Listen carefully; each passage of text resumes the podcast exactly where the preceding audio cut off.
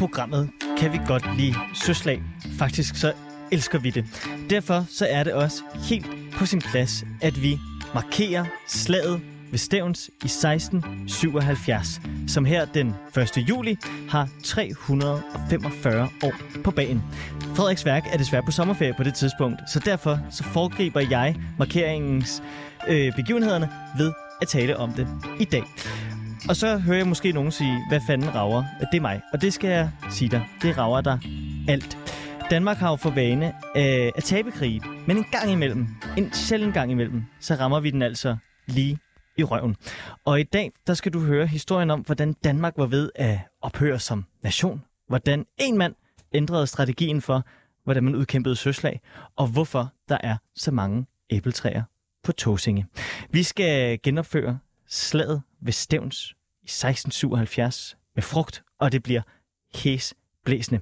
Denne udgave af Frederiks værk det bliver både spændstigt, dramatisk, og hvis du lytter med til allersidst, så vil du gå ud i verden bevæbnet med en viden, som vil gavne dig til evig tid. Og hvad mere kan man ønske sig på sådan en brandhed fredag eftermiddag. Du lytter til Frederiks værk her på 24 Mit navn det er Frederik Vestergaard, og det her er mit værk. Rigtig hjertelig velkommen til.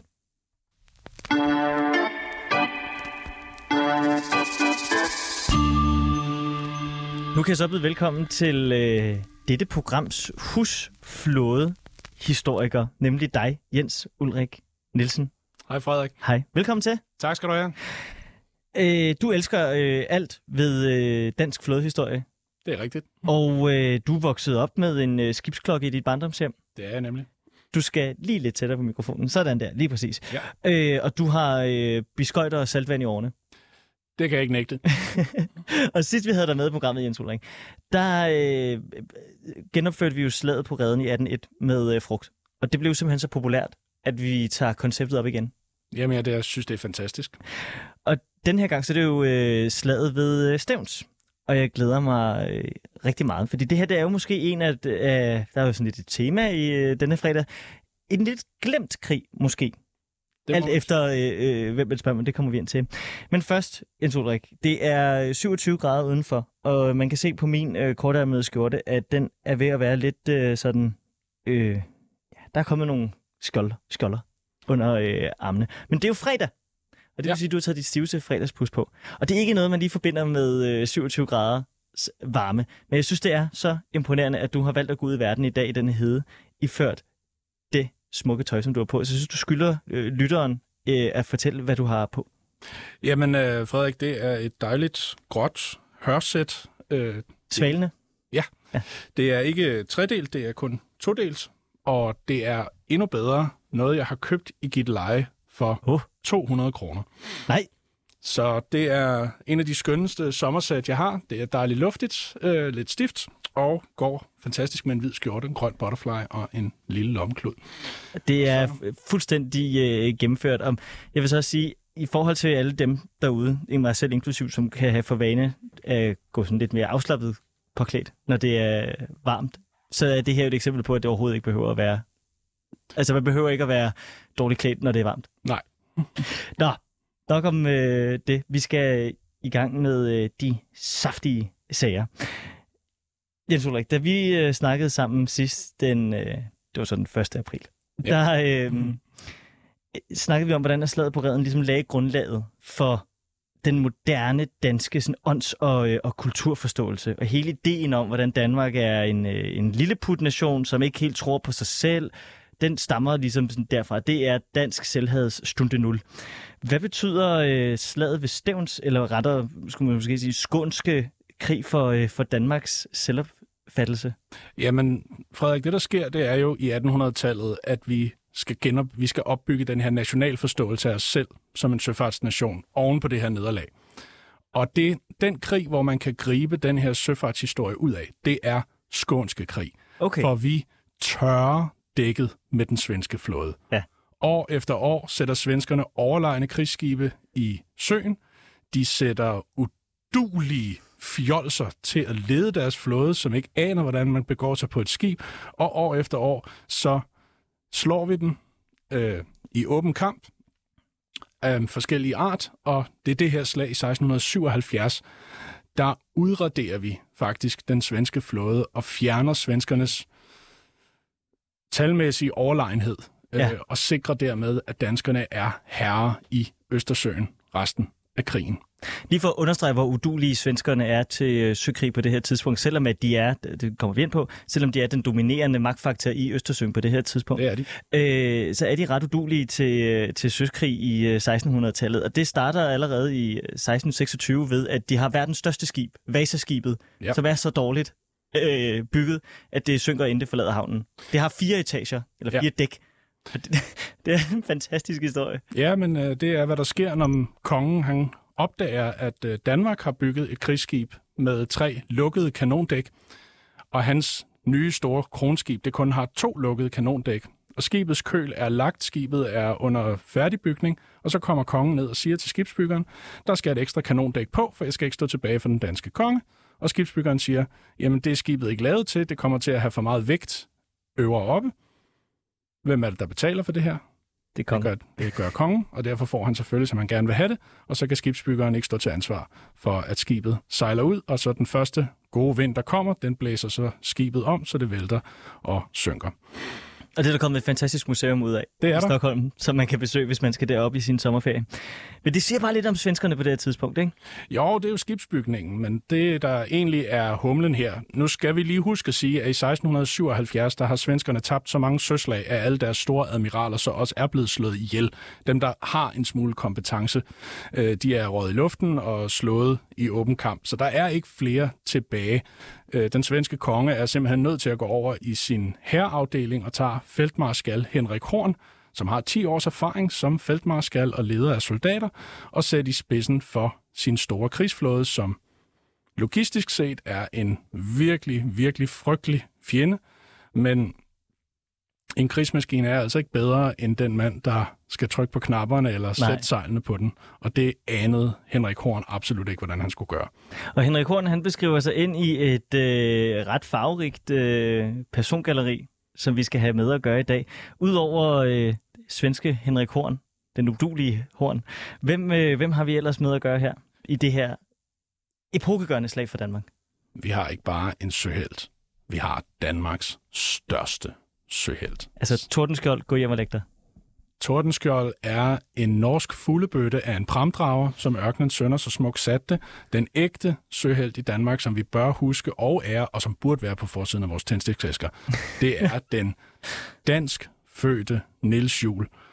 Er den som jo faktisk tilhører en af de absolut ældste adelsslægter i Ja. Danmark, øh, kan dateres helt tilbage til 1300-tallet, og hvis, de, hvis man tager myterne med, så kan vi altså komme helt tilbage til, øh, til år 0 næsten. øh, en af de få adelsslægter, der kommer igennem den sorte død øh, med skinnet på næsen. Og Niels Juhl er jo så faktisk også i familie med alle de andre gamle søhelte. Han er i familie med både Peder Skram og Herluf Trolle øh, ud i slægten. Så der, da man sådan skrev den romantiske første fortælling om Niels Juhl, der sagde man jo, at han var skæbne bestemt til at skulle være søkriger. Men det sker faktisk ret meget ved et tilfælde. Det er bare lige der, der er arbejde for ham øh, på det tidspunkt. Øh, det er egentlig at vælge lidt den lavere karrierevej og gå flådevejen i Danmark. Det skulle man ikke tro, men øh, det er jo en senere opfindelse. Mm. Det er så erhverdigt med vores flåde. Øh, admiralerne rangerer generelt meget lavere. Admiralerne arrangerer generelt meget lavere end generalerne i øh, rangstigen i den danske hakkeorden. Øh, Men, men, men, ja. men øh, vi skal nok komme mere ind på, ja. på Niels Juhl og hvem han var. Nu vil bare lige rise det her persongalleri op, fordi vi har Niels Juhl og Henrik Horn, der står over for hinanden. Det er de to banemænd, der skal udkæmpe øh, det store slag. Men vi har også en øh, hollandsk mand, der står under Danmark lidt i øh, nakken. Ja. Admiral von Trump. Admiral Cornelius von Trump, som var søn af den meget berømte Martin Trump, som var den store bedstefar i den øh, hollandske flåde. Og Cornelius Trump, han var også en dygtig sømand. Øh, det var de fleste af dem, der var i den hollandske flåde, som nåede langt, fordi der, der var det trods alt dulighed, der bestemte, at man blev til noget. Men Oha, Cornelius Trump, han er sådan en, han er virkelig sin fars skygge, øh, og vil leve op til sin fars navn. Og det kan han ikke helt. Han, han er lidt, han er lidt for selvglad. Han er lidt for, og så er han virkelig en, der ved, at den danske konge mangler en dygtig admiral, Ja. og han tager sig godt betalt for sit arbejde. Så det er ligesom de tre hovedpersoner, der er i, øh, i det her slag. Ja. Øhm, vi skal også lige have sat den øh, geopolitiske scene for øh, Danmark og Sverige på det her tidspunkt. Og det er jo lidt et moras. Øh, og hvis man skulle rise alle begivenhederne op, så kunne vi jo gå tilbage til Adam og Eva. Ja. Men set. vi, øh, vi starter øh, ved øh, Karl Gustav-krigen. Ja, i øh, 1658, der går Karl den 10. Gustav over isen og besætter Jylland og de danske øer og belejrer København. Og det er jo øh, en forfærdelig krig, som ender i 1660 med, at vi afgiver Skåne, Halland og Blekinge til svenskerne, og svenskerne har nu den øh, absolute magt i Østersøen. De har igennem de sidste to-tre krige med Danmark fået et langsomt øh, hele vejen rundt, og har nu besiddelser. Primært i 30-årskrigen og øh, Torstensonsfejden havde de vundet nogle strategiske hovedpunkter i Østersøen, Gotland, Øssel, øh, og så de her tyske områder, Forpommeren og et, øh, et sted mere, som jeg ikke kan huske lige nu, men som ligger i Nordtyskland. Og det var jo øh, nu gjort sådan, at nu sad Sverige som en klo neden under Danmark-Norge, Mm. og var nærmest et gab, der kunne æde de her øh, to lande op. Magtbalancen var forskudt til Sveriges fordel, og de danskerne de var gået i forsvarsposition. Øh, man laver et regeringsskifte i Danmark, man får enevælde i stedet for valgkongerige, og det enevælde er baseret på, at man er øh, en militaristisk stat, hvor at skatterne bliver brugt til at sørge for, at der er en hær og en flåde, der kan beskytte Danmark imod svenskerne, og så går man i gang med det klassiske arbejde med at skaffe sig stærke allierede, som kan afholde Sverige fra at æde sig yderligere ind i dansk område. Og det er jo utroligt tæt på, at Danmark ophører som nation. Det er Det det, er jo kun København stort set, der står tilbage. Og det er deri det danske københavnske storhedsvandvid altid øh, agerer. det er derfor, københavnerne føler sig som de ægte danskere. Det er fordi, vi var de sidste danskere, der var tilbage, Ja. øh, mens alle de andre var kuget af svenskerne. Men det er under de her krige, at Danmark allierer sig med Holland. Ja, det, er, Og øh, hollænderne kommer også Danmark til undsætning. det gør de øh, i anden omgang, kan man Ja. sige. Øh, I første omgang er det jo os, der har erklæret krig mod Sverige, Ja. og derfor så siger hollænderne, det er I selv udenom, I har selv startet slagsmålet, så kommer vi ikke og hjælper jer. Men anden gang i 1658, efter en kort fred, så kommer øh, hollænderne jo så og redder os. Og ved du, hvem der har lavet den, øh, fred, øh, den øh, forsvarsaftale med Holland? Nej. Corfitz Ulfeldt, Den store skurk. den store skurk. Slynglen over alle slyngler Ja. har rent faktisk forhandlet den forsvarsalliance, der sikrer, at Danmark kommer til at overleve. Nå, der er måske ikke så stor en skurk alligevel. Jo, han er. Nå, okay. han er, han kan, ham, han, der er et helt program at hente i ham. Øh, det, Det kommer jeg blive, meget øh, gerne at lave. Ja, det vil jeg meget gerne. øhm, hvad hedder det? Så, så man kan ligesom sige, at Danmark er øh, tæt på øh, øh, udslettelse. Sverige sidder som en knytnæve på, øh, på, på Østersøen, og det kan øh, Danmark selvfølgelig ikke have. Så Nej. Derfor så vil man erobre det tabte land tilbage. Netop. Yes. Så man går i gang med en lang oprustning i, fra 1660 til 1675. Det er jo der sådan en flådehistoriker som mig, jeg elsker at sidde og læse om, hvor der bliver bare bygget skib på skib på skib. Man henter professionelt øh, mandskab, øh, skibsbyggere til landet. Vi får øh, nogle ordentlige uddannede officerer, som kan arbejde sig igennem. Niels Juhl kommer hjem fra sin øh, dannelsesrejse og bliver udnævnt til admiral og bliver Holmens admiral og har faktisk ansvar for konstruktionen af rigtig mange af de skibe, der bliver lavet under den daværende rigsviseadmiral, øh, som er ham, der hedder Kort Adler. Hmm. Og Kort Adler, han er også en af de glemte dansk-norske søhelte. Han havde gjort øh, karriere i den hollandske flåde og var blevet sendt som øh, støtteofficer til den venetianske søkrig med tyrkerne, hvor han havde vundet stor heder og ære. Og derfor blev han kaldt hjem af Frederik den 3., der skulle have sådan en star power i sit øh, admiralitet. Og Niels Juhl, han var stadig lidt ung på det her tidspunkt. Der er mange, der skiller Frederik den 3. ud, for han ikke allerede her tager den navnkundige Niels Juhl og gør ham til rigsviseadmiral. Ja, fordi han har jo allerede udmærket sig ved, at han har fået en meget fin uddannelse i Holland. Det har Og han. han har kæmpet med øh, hollænderne mod englænderne. Ja. Øh, så han har allerede vist, hvad han kan. Ikke rigtigt, fordi han har, Eller- jo ikke nej. ført, han har jo ikke ført kommando. Nej, okay. Han har jo deltaget som observatør øh, og han er blevet oplært af de bedste af de bedste. Han har sejlet med både Martin Trump, og han har sejlet med Michael de Reuter, som er de absolut største sømænd, ikke bare i Europa, ikke bare i Holland, men i hele verden. Nogle af de absolut bedste søkrigere, der nogensinde har fundet. Og han har lært at slås med englænder i øh, den engelske kanal, og han har kæmpet mod pirater i Middelhavet. Han har helt sikkert fået nogle erfaringer ind under øh, Vesten, men da han så kommer hjem, så bliver han også bare ansat i den danske flåde. Og fordi han er en adelsmand af den gamle adel, så er der jo ikke noget, der hedder, at erfaring egentlig skal skubbe ham fremad. Fordi han er den gamle adel, hans far sidder i rigsrådet, jamen så bliver det bing bang ballademand. Han sejler en tur med et skib, og så bliver han admiral og chef for øh, samtlige af Holmens styrker. Men jeg har noteret mig noget interessant ved øh, Nils Juhl. Ja. Og det er, at han vist skulle være... På det her tidspunkt, så havde man sådan en idé om, at en admiral var... Øh, i, ikke, han var for fint til også at være sømand. Ja. Næsten, ikke? Så, så Niels Juhl er faktisk i den her reform af, af, af den danske flåde, som du har snakket om, øh, der er han den første admiral, som både har søerfaring og er uddannet inden for krigsførsel. Ja. Han har et års uddannelse fra Sorø Akademi, som var Adels krigsakademiet på det tidspunkt, og så har han den her øh, hand-on hollandske sømandserfaring. Og det havde ikke været nødvendigt før, når man skulle føre søkrig, fordi at øh, søkrig var indtil 1600-tallets starts, øh, midte, ikke et spørgsmål om at kunne sejle et skib. Det var et spørgsmål om, at man kunne knalde to skib sammen, mm. og så øh, føre sin militære styrke fra det ene skib over Europa det andet skib. Sådan helt, hvis man kan forestille sig sådan noget Pirates of the Caribbean-agtigt. Ja, øh, men netop uden for meget brug af kanonerne. Kanonerne mm. var øh, både øh, holdbare, og de var ikke stærke nok til på nogen måde at skyde hul i skrovet på, den, på modstanderens fartøj. Og derfor så var det mest sådan lidt bål og brand, øh, fyrværkeri, man lavede, inden man så fik slået skibene sammen. Man håbede selvfølgelig på at kunne øh, lægge et par stykker af de mennesker ned, som var over på fjendens skib, men det var en, militær, altså en klassisk øh, ændring af fartøjet, der skulle foretages, hvor man skulle lede soldater i kamp. Og det var admiralens opgave. Og så havde han en skipper, som, oprind, som for det meste var en borgerlig sømand øh, med en eller anden form for navigationsuddannelse, og han fik så at vide, hvor han skulle sejle skibet hen. Og hvis han så sagde, jamen her kaptajn, hvis vi sejler, eller her admiral, hvis vi sejler den vej rundt, og så får vi tæv, så sagde han, du skal holde din mund, det er mig, der er chef, jeg vil ind i det skib der. Mm.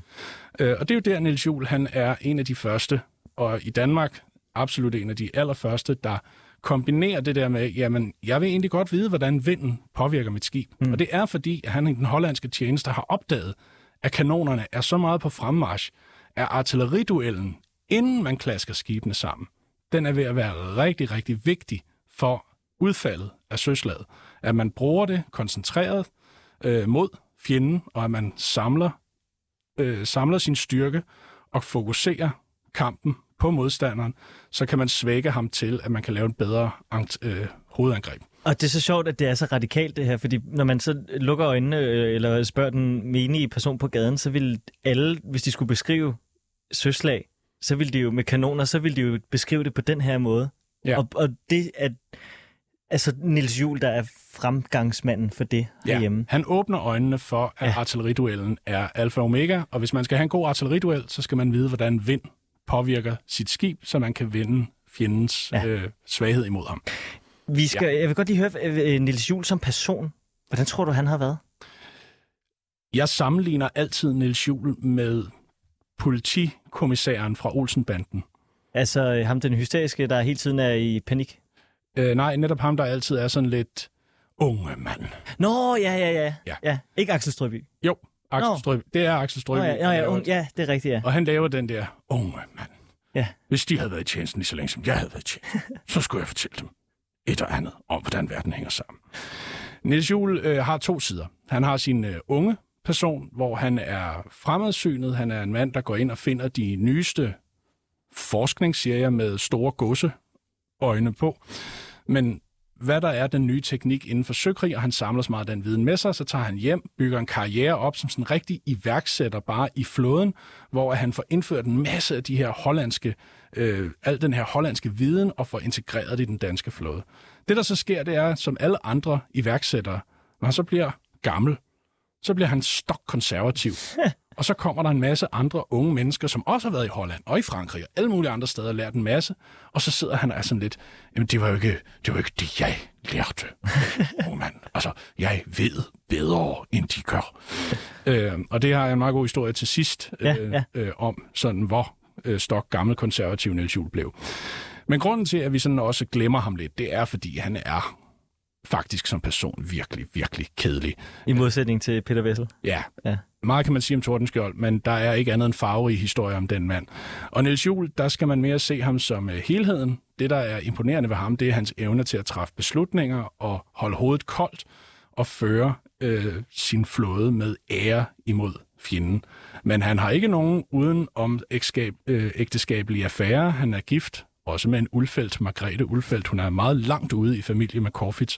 Men Men øh, det var ikke den bedste alliance. Det var så et, et, øh, hvad skal man sige, et kærlighedsægteskab for de bliver gift efter, at Corfitz Ulfeldt er faldet i unåde, så han har ikke tjent nogen som helst kongelige point på Nå, at okay. gifte sig med en Ulfeldt på det tidspunkt, han gør. Men de var meget forelskede i hinanden, og han var meget kristen og øh, meget tro, og ja, han drak ikke, og han horede ikke. Han gjorde ikke noget af det, som skaber en farverig personlighed, og når der var noget, der gik ham imod, så satte han sig pænt ned og sagde, Nå, der er der jo nok en Guds mening med, at jeg skal sidde her og vente. Så jeg venter.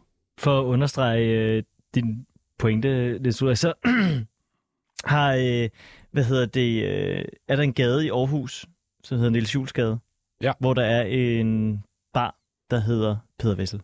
Ja, selvfølgelig. Det er jo den ultimative hån, ikke? Jeg synes næsten ikke, det er til at, øh, at bære. Men Jens Ulrik, nu har vi jo snakket mangt og meget. Jeg synes, vi, øh, vi skal simpelthen i krig. Vi skal i krig. Vi skal i krig. Vil du sætte scenen for slaget? Øh, Ja. Og så har jeg nogle, nogle tal, hvis du ikke lige kan huske, hvor mange kanoner og så videre. Alt det, det har jeg styr på. Det er godt. Men jeg vil bare hurtigt lige sige, inden vi gør det, jeg vil bare lige hurtigt lige nævne, altså bare for at man har en idé om skalaen på den her krig, som Danmark er i.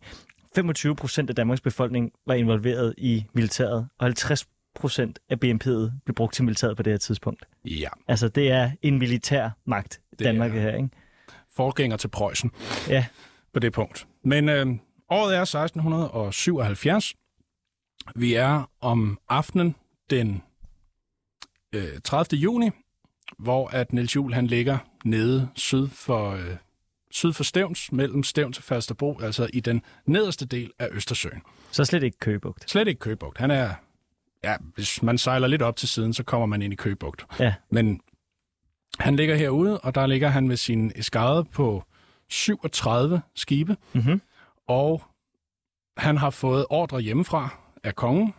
Du rør dig ikke ud af stedet. Skal vi have hans øh, deling op med frugt? Ja, det har Det jeg allerede sat op Åh. her. Det er godt. Vi har sat ham i en øh, tre eskader, som er tre øh, grupper. En eskader, det er en gruppe af skibe inde i en flåde, og ja. det er klassisk, at man deler det op i tre.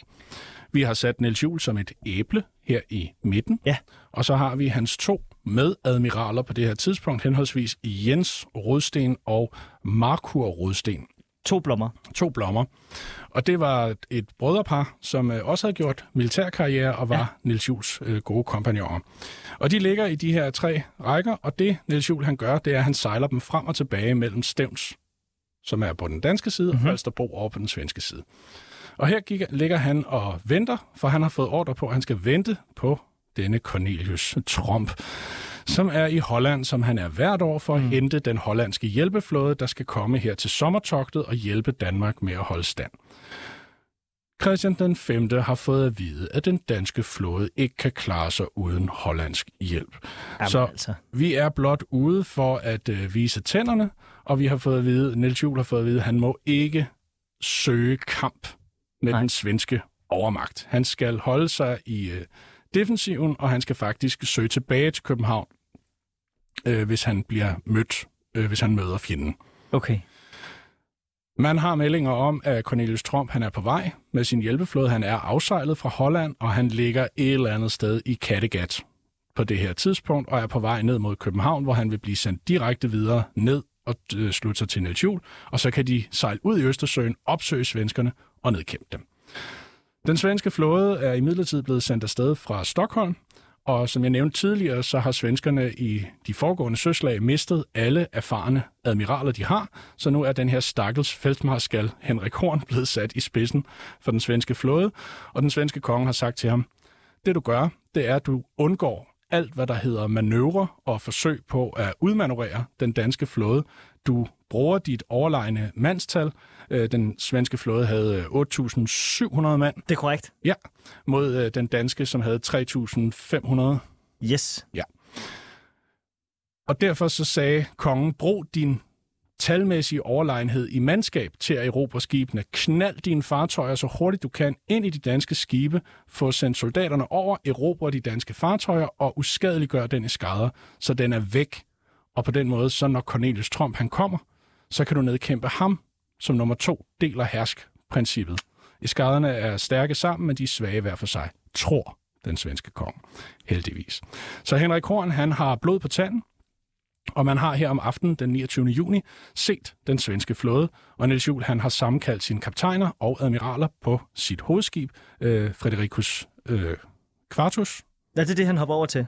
Det her det er Christian det... Quintus. Christian Quintus. Tak. Nej, tåbeligt. Nå. Men han har samlet kaptajnerne og hans bror Jens Juhl, som er der som øh, diplomatisk udsending fra København. Og nu er spørgsmålet jo så, stikker vi halen mellem benene og sejler tilbage til København, eller prøver vi at møde fjenden?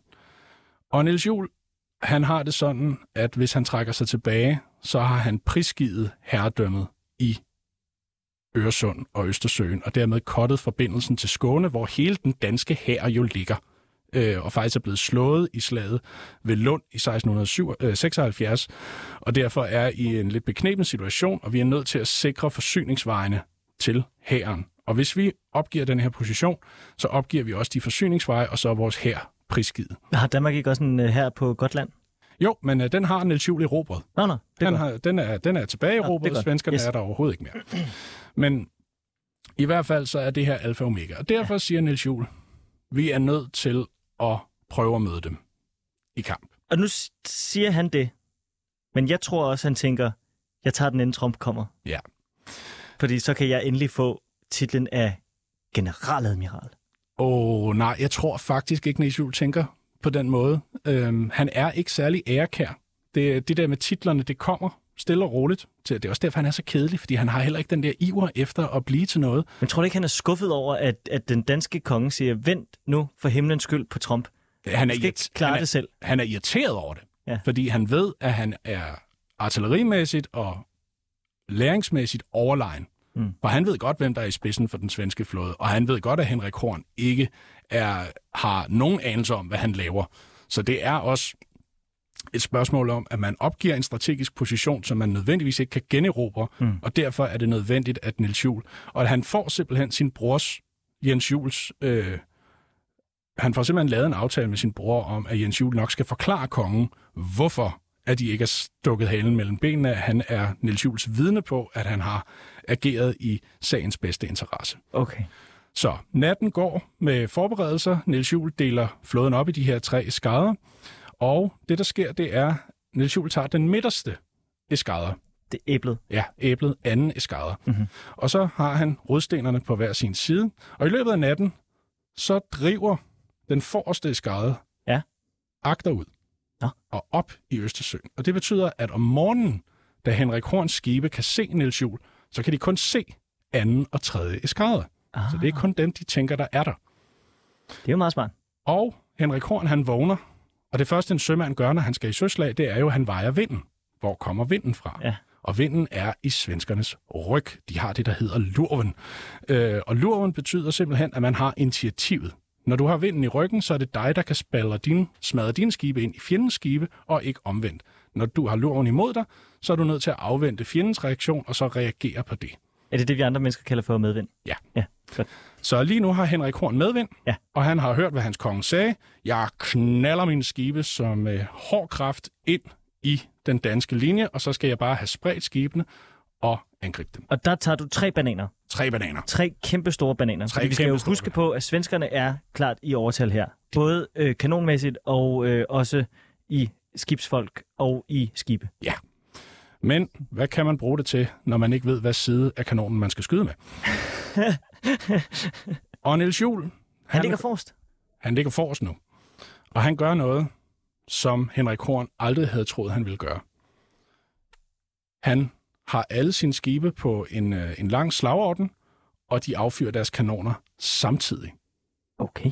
på sådan en rej. Altså ikke helt samtidig, fordi hvis du affyrer alle kanonerne på en bred side på Så en gang, så skibet. vælter skibet. så øh, man skyder det sådan... Øh, jeg har Ja, faktisk lyden af et øh, af nogen, der, øh, der bomber. Så, Lige prøv at høre. Niels Juhl affyrer sine kanoner. Åh, det er fantastisk. Og Henrik Horn, han ved ikke, hvad han skal gøre. Hans skibe er i kraftig ild. Han drejer af. Han drejer af og sejler østover. Vestover. Skibene sejler. Niels Juhl følger efter. Og de her bananer, de, de kæmper. De kæmper, men de bliver beskudt. Og så er, kan Henrik Horn se, der er den. Det er Stævns Klint. Hvad sker der, hvis jeg kommer for tæt på Stævns Klint, så går min skib på grund. Jeg er nødt til at dreje. Niels Juhl, så giv mig dog lov til at dreje. Giv mig lov til at dreje. Men det Niels Juhl giver ikke lov til at dreje. Æblet er helt oppe i bananen nu. Han ved lige præcis, hvor han skal vende. Bananen er Og han vender, han vender i absolut sidste øjeblik, således at svenskerne får et skib, der går på grund Nej. heroppe. Sidder Op- Henrik Horn på det skib? Nej, det Nå. gør han ikke. Henrik Horn er også i den midterste del af sin skade, men vinden er nu vendt, øh, og fra at komme hernede fra syd og gå i øh, nordvest, så svinger den over og går stadigvæk fra syd, men i sydøst. Okay. Og det udnytter Henrik Horn så til at finde sine skibe. Ja. Han efterlader nogle fartøjer, der skal hjælpe det grundstøtte skib Drakken, der ligger heroppe. Og Niels Juhl, han følger efter og sejler den her vej. Og det, som Henrik Horn bliver overrasket over, det er jo lige pludselig, så er den første eskader, den ligger heroppe. Og lige pludselig, så er der altså øh, gange tre skibe ja. i frem for det, Henrik, Horn- eller Henrik Horn først havde troet. Så han tror først, at det her det er Cornelius Troms forstærkninger, der er kommet. Så han er stødt. Så han er virkelig bange nu. Så ja. nu vender han skibene og sejler østover og tænker, nu er jeg på den. Nu vender du bananerne den anden vej. Ja. Nu er bananerne på flugt. De er på flugt østover, og Niels Juhl, han sejler efter dem. Han kan stadig ikke gøre noget, fordi vinden den er stadigvæk nedefra øh, og op, og øh, svenskerne bruger det til at komme af vejen. I mellemtiden så er den svenske orden gået fuldstændig i stykker, og nu sker det. Nu sker det, vi synger om i det andet vers af den danske kongesang. Niels Jul gav vagt på stormens brag, nu er det tid. Han hejsede det røde flag og slog på fjendens slag i slag. Der skreg de højt på stormens brag, nu er det tid. Fly skreg de flyvede som ved et skjul, hvor kan bestå mod Danmarks jul, hvor kan bestå mod Danmarks jul i strid. Det, der sker... Det var Frederik. meget, meget flot. Tak, tak skal du have. Det, der sker, Frederik, Ja. det er, at vinden den vender på et splitsekund. Ja. Og i stedet for at gå i nord, så går den i syd. Den ja. vender simpelthen og går i syd, og det betyder, at nu er det ikke længere Henrik Horn, der har luren. Det er Niels Juhl, der har luren. Og her viser han sit kolde, kølige overblik og giver med det samme ordre til, at hans skibe de skal sejle ned imellem de svenske skibe. Ja, så lige nu er den ene banan på den ene side af æblet, og den anden banan er på den anden side af æblet. Så nu ligger der et dansk æble Lige præcis. med to svenske bananer på hver sin side. Netop.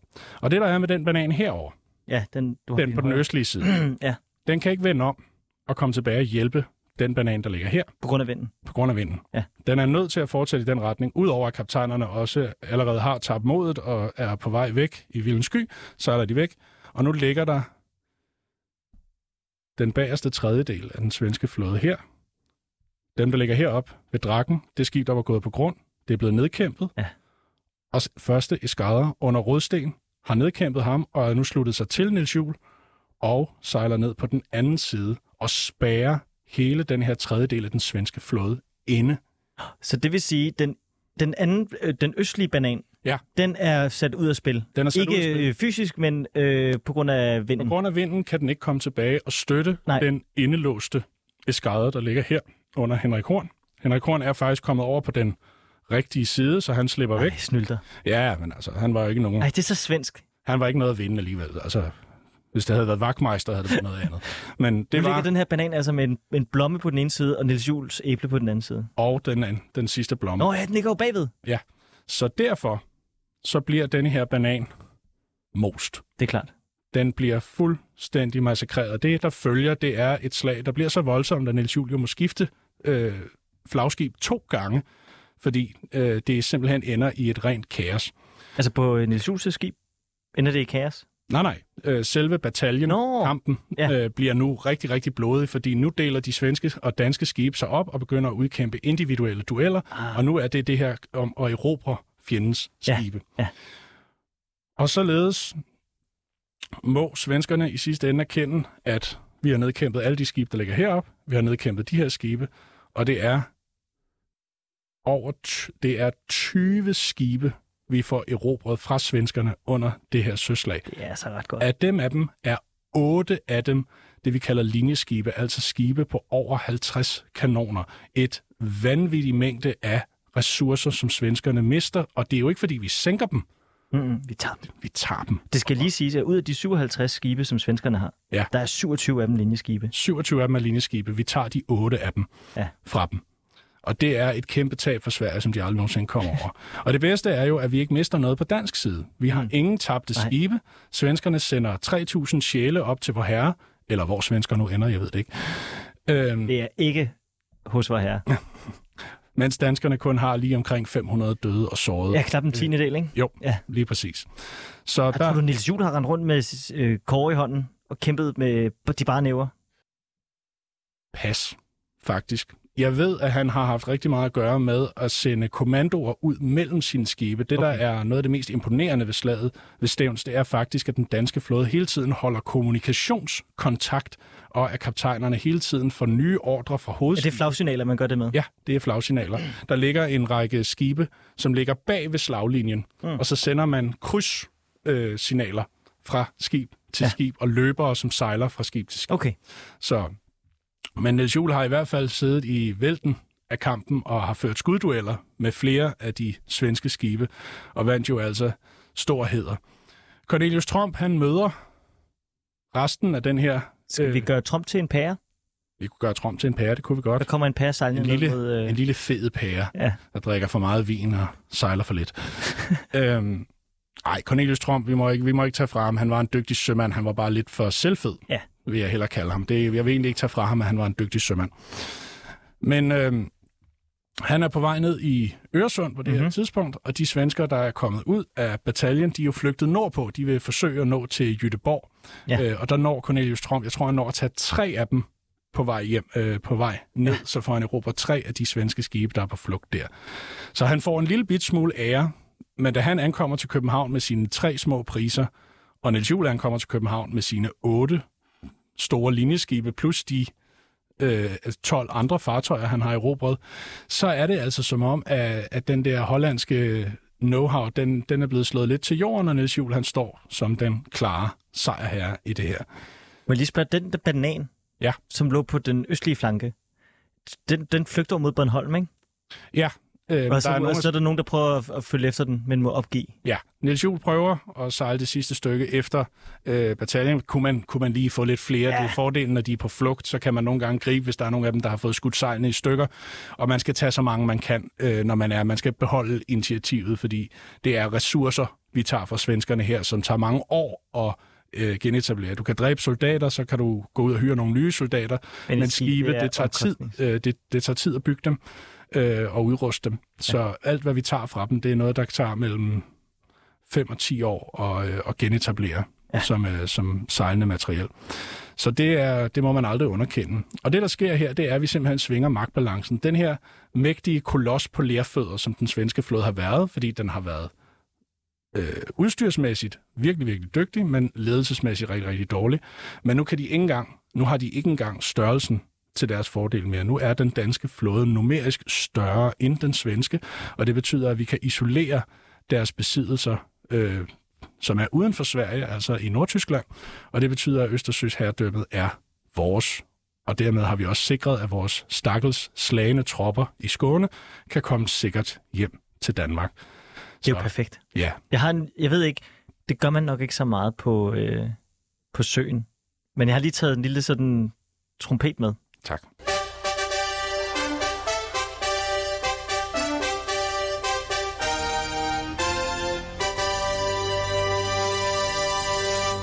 Den lød som om, den var lavet på et keyboard. Ja. Og den lød også lidt mere middelalderagtig. Men jeg ved ikke, man, hvordan har man kunne signalere til de, altså hvordan har man markeret det på, øh, øh, på, på et øh, skib, at man har vundet? Altså tror du, det har været sådan noget med, øh, at man fyret kanoner af og Ja. jublet og... Man har skudt kanonerne tomme, og man har også haft trompeterer på, øh, på skibene, som har Så det- det, så det- blæst fanfare ud over øh, slagmarken for at melde sejr. Så det har lyttet sådan ret meget sådan, yes, og så Ja. med den her oveni bare en bedre udgave. Ja, Ja. bestemt. Fedt. Og øh, det er jo også værd at bemærke, at øh, Nyhavn bliver udgravet kort tid efter Ja, med svenske fanger. nej, den er faktisk blevet udgravet før krigen. Jeg troede, det var efter. Nyhavn er udgravet i 1670, Nå, det var pinligt. og men det er, en, det er en meget almindelig fejl, du laver der, Frederik, og det er noget, som vores kanalrundfartsguider har været med til at ødelægge lang tid.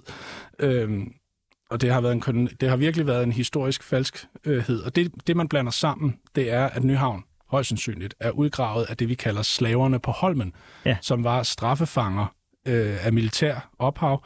Og der kunne godt være krigsfanger, der også var slaver på hold, men det var præs- som udgangspunkt vores egne mordere, 20-knægter og desertører fra hæren, som så blev dømt til evigt slaveri på Holmen og lavede sådan noget hårdt fysisk udgravningsarbejde. Men fordi man har sagt, øh, det også nogle gange bliver oversat til straffefanger, og så er der nogen, der siger, var der ikke noget med, at vi var i krig med svenskerne i 1670? Og så, nej, det var vi ikke. Vi var først i krig med dem i 1675. Og som man også siger, de sidste krigsfanger, vi har taget på det tidspunkt fra Sverige, det er dem, vi har taget i 1660. Og vi har ikke holdt på krigsfanger i 10 år. Nej. Det, det gør man ikke. Ikke engang over for svensker. Vi skal nå nogle ting, ja. øh, fordi det her søslag er jo en imponerende sejr. Det er. Det er David mod Goliath. Det er så vildt, at han kan gøre det her udelukkende med teknisk snille, og så også Henrik Horn, som er så enormt modulig. Ja.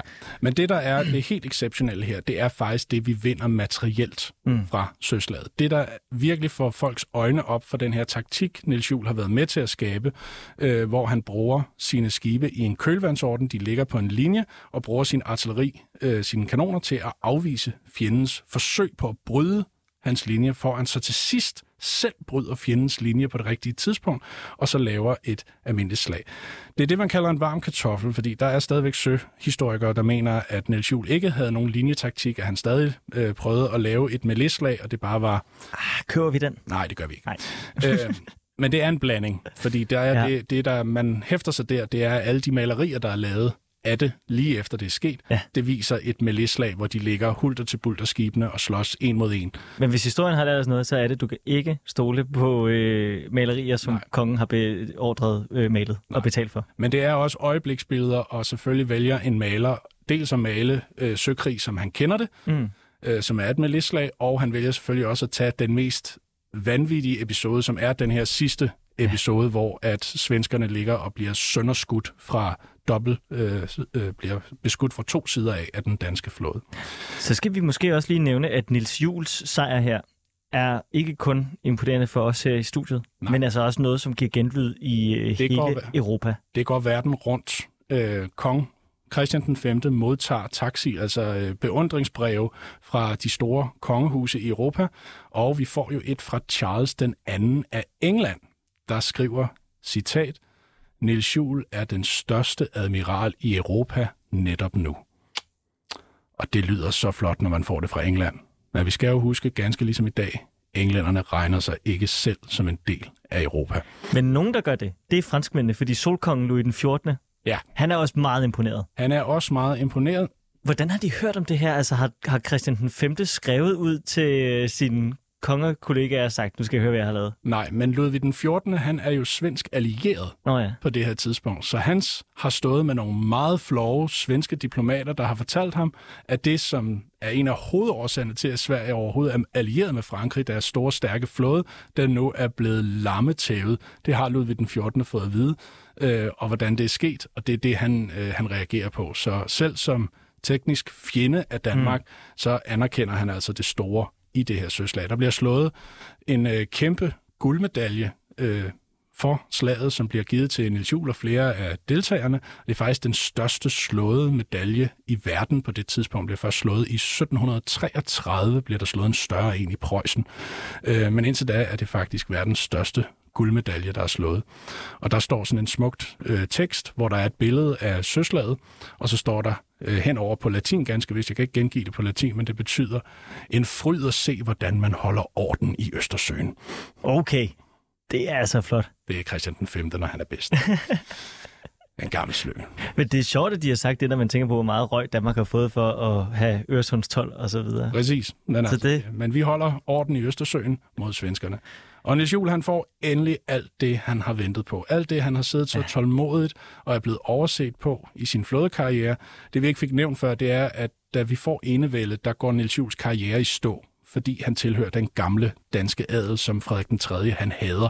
Og derfor får han jo ikke nogen fine embeder. Han bliver fanget på den der Holmens admiral-titel.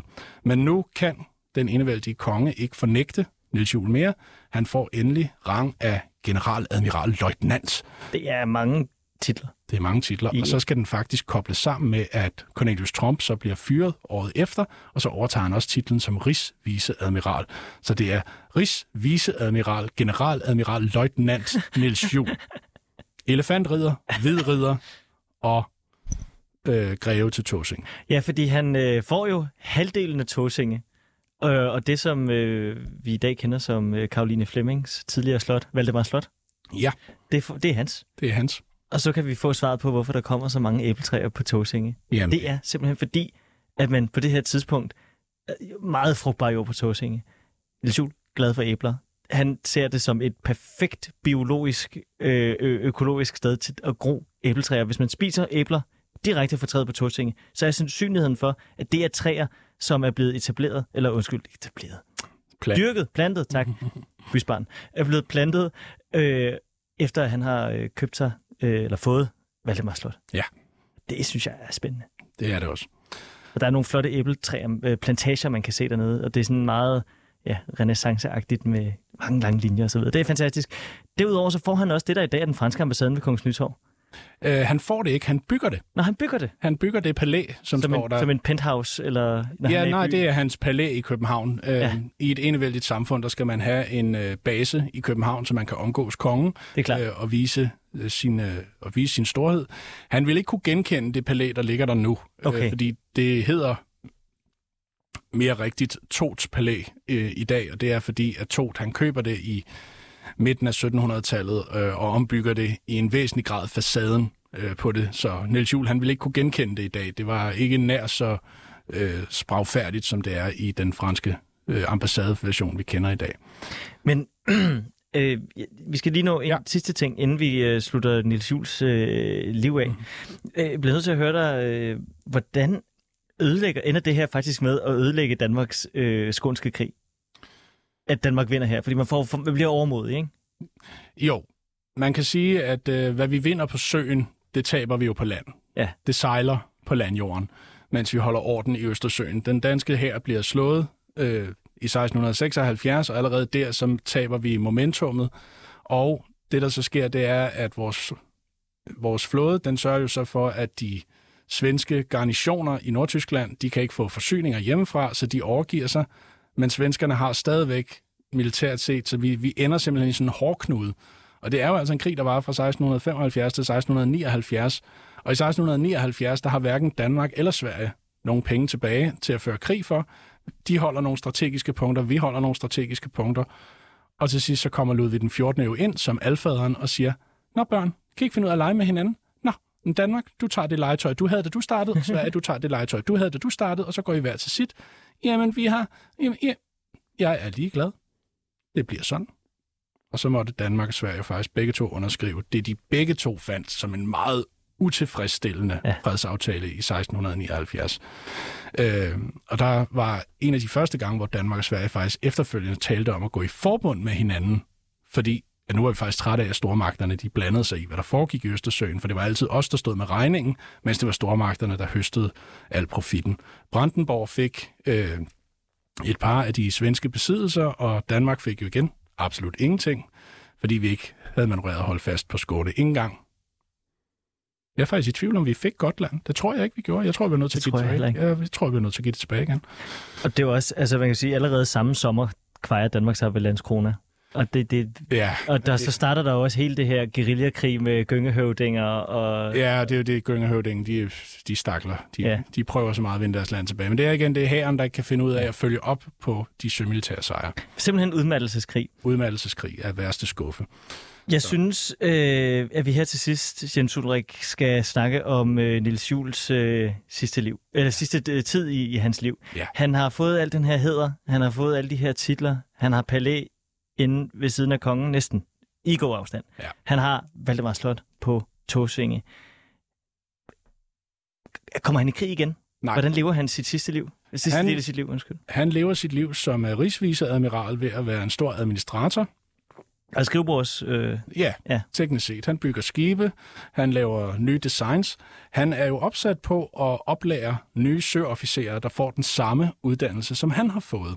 Så det har han allerede gjort før Skånske krig sammen med Kort Adler. Der sendte de hvert år 10 drenge til udlandet på kongens regning til at studere søfart i andre lande. Og det system, lærlingene, det øh, kører han videre. Og det er så siger, det er så, at langsomt, men sikkert, så alle de admiraler, han har omkring sig, på et tidspunkt, der har vi en trio af admiraler i Danmark, Frederik. Mm. Og de hedder Niels Juhl, Henrik Spand og Christian Bjelke. Spand og Bjelke. Og Bjelke. Og de styrer flåden med, med hård hånd, dygtige officerer alle sammen. Men både Henrik Spand og øh, Christian Bjelke, de dør før Niels Juhl, og der bliver ikke udnævnt nogen nye admiraler. Ja, bare fortsæt. Øh, før at kongens elskovsbarn, øh, jeg skal nok lade være med at bruge de grimme ord, øh, elskovsbarn, øh, Gyldenløve, ja. han, sejl, han viser interesse for flåden, og er en af de få kongelige gyldenløver, der går i flådetjeneste. Og han kommer så ind, for han har været i Frankrig. Ja. Og det er her, jeg ser Niels Juhl sidde som den her gamle, lidt sure øh, desillusioneret mand. For det, de har gjort i Frankrig på det her tidspunkt, det er, at de har åbnet et søkadetakademi, en navigationsskole for søofficerer. Sindssygt. Ja, og jeg tænker, jeg ser ham, jeg ser ham komme ind ad døren. Niels, Niels, jeg har været i Frankrig. Det er fantastisk. De har lavet en skole. Man kan læse sig til at blive søofficer. Unge mand. Man kan ikke læse sig til en søofficers uddannelse. Man skal ud og sejle og opleve skibene på rigtig front. Franskmændene, har de nogensinde kunne sejle noget som helst? Nej, vel, det skal foregå i England og allerbedst i Holland. Nederlandene, min herre. Ikke? Og derfor så sker der heller ikke noget med den danske søofficers uddannelse. Men så dør Niels Juhl i 1697. Dagen efter, der bliver Gyldenløve chef for det danske flåde, øverste øh, rigsviseadmiral og det hele. Han udnævner tre nye admiraler. Tre nye admiraler skulle der til for at udfylde Niels Jules sko. Det er alligevel noget. Det er altså noget. Lad os slutte og, på den. Og året efter åbner Gyldenløve så den danske søofficerskole, som er den anden ældste stadig eksisterende uddannelsesinstitution i Danmark. Sådan. Tusind, tusind tak, Jens Ulrik Nielsen, flådehistoriker. Jeg elsker, når du kommer forbi. Jeg glæder ja. mig allerede til næste gang. Det gør jeg også, Frederik.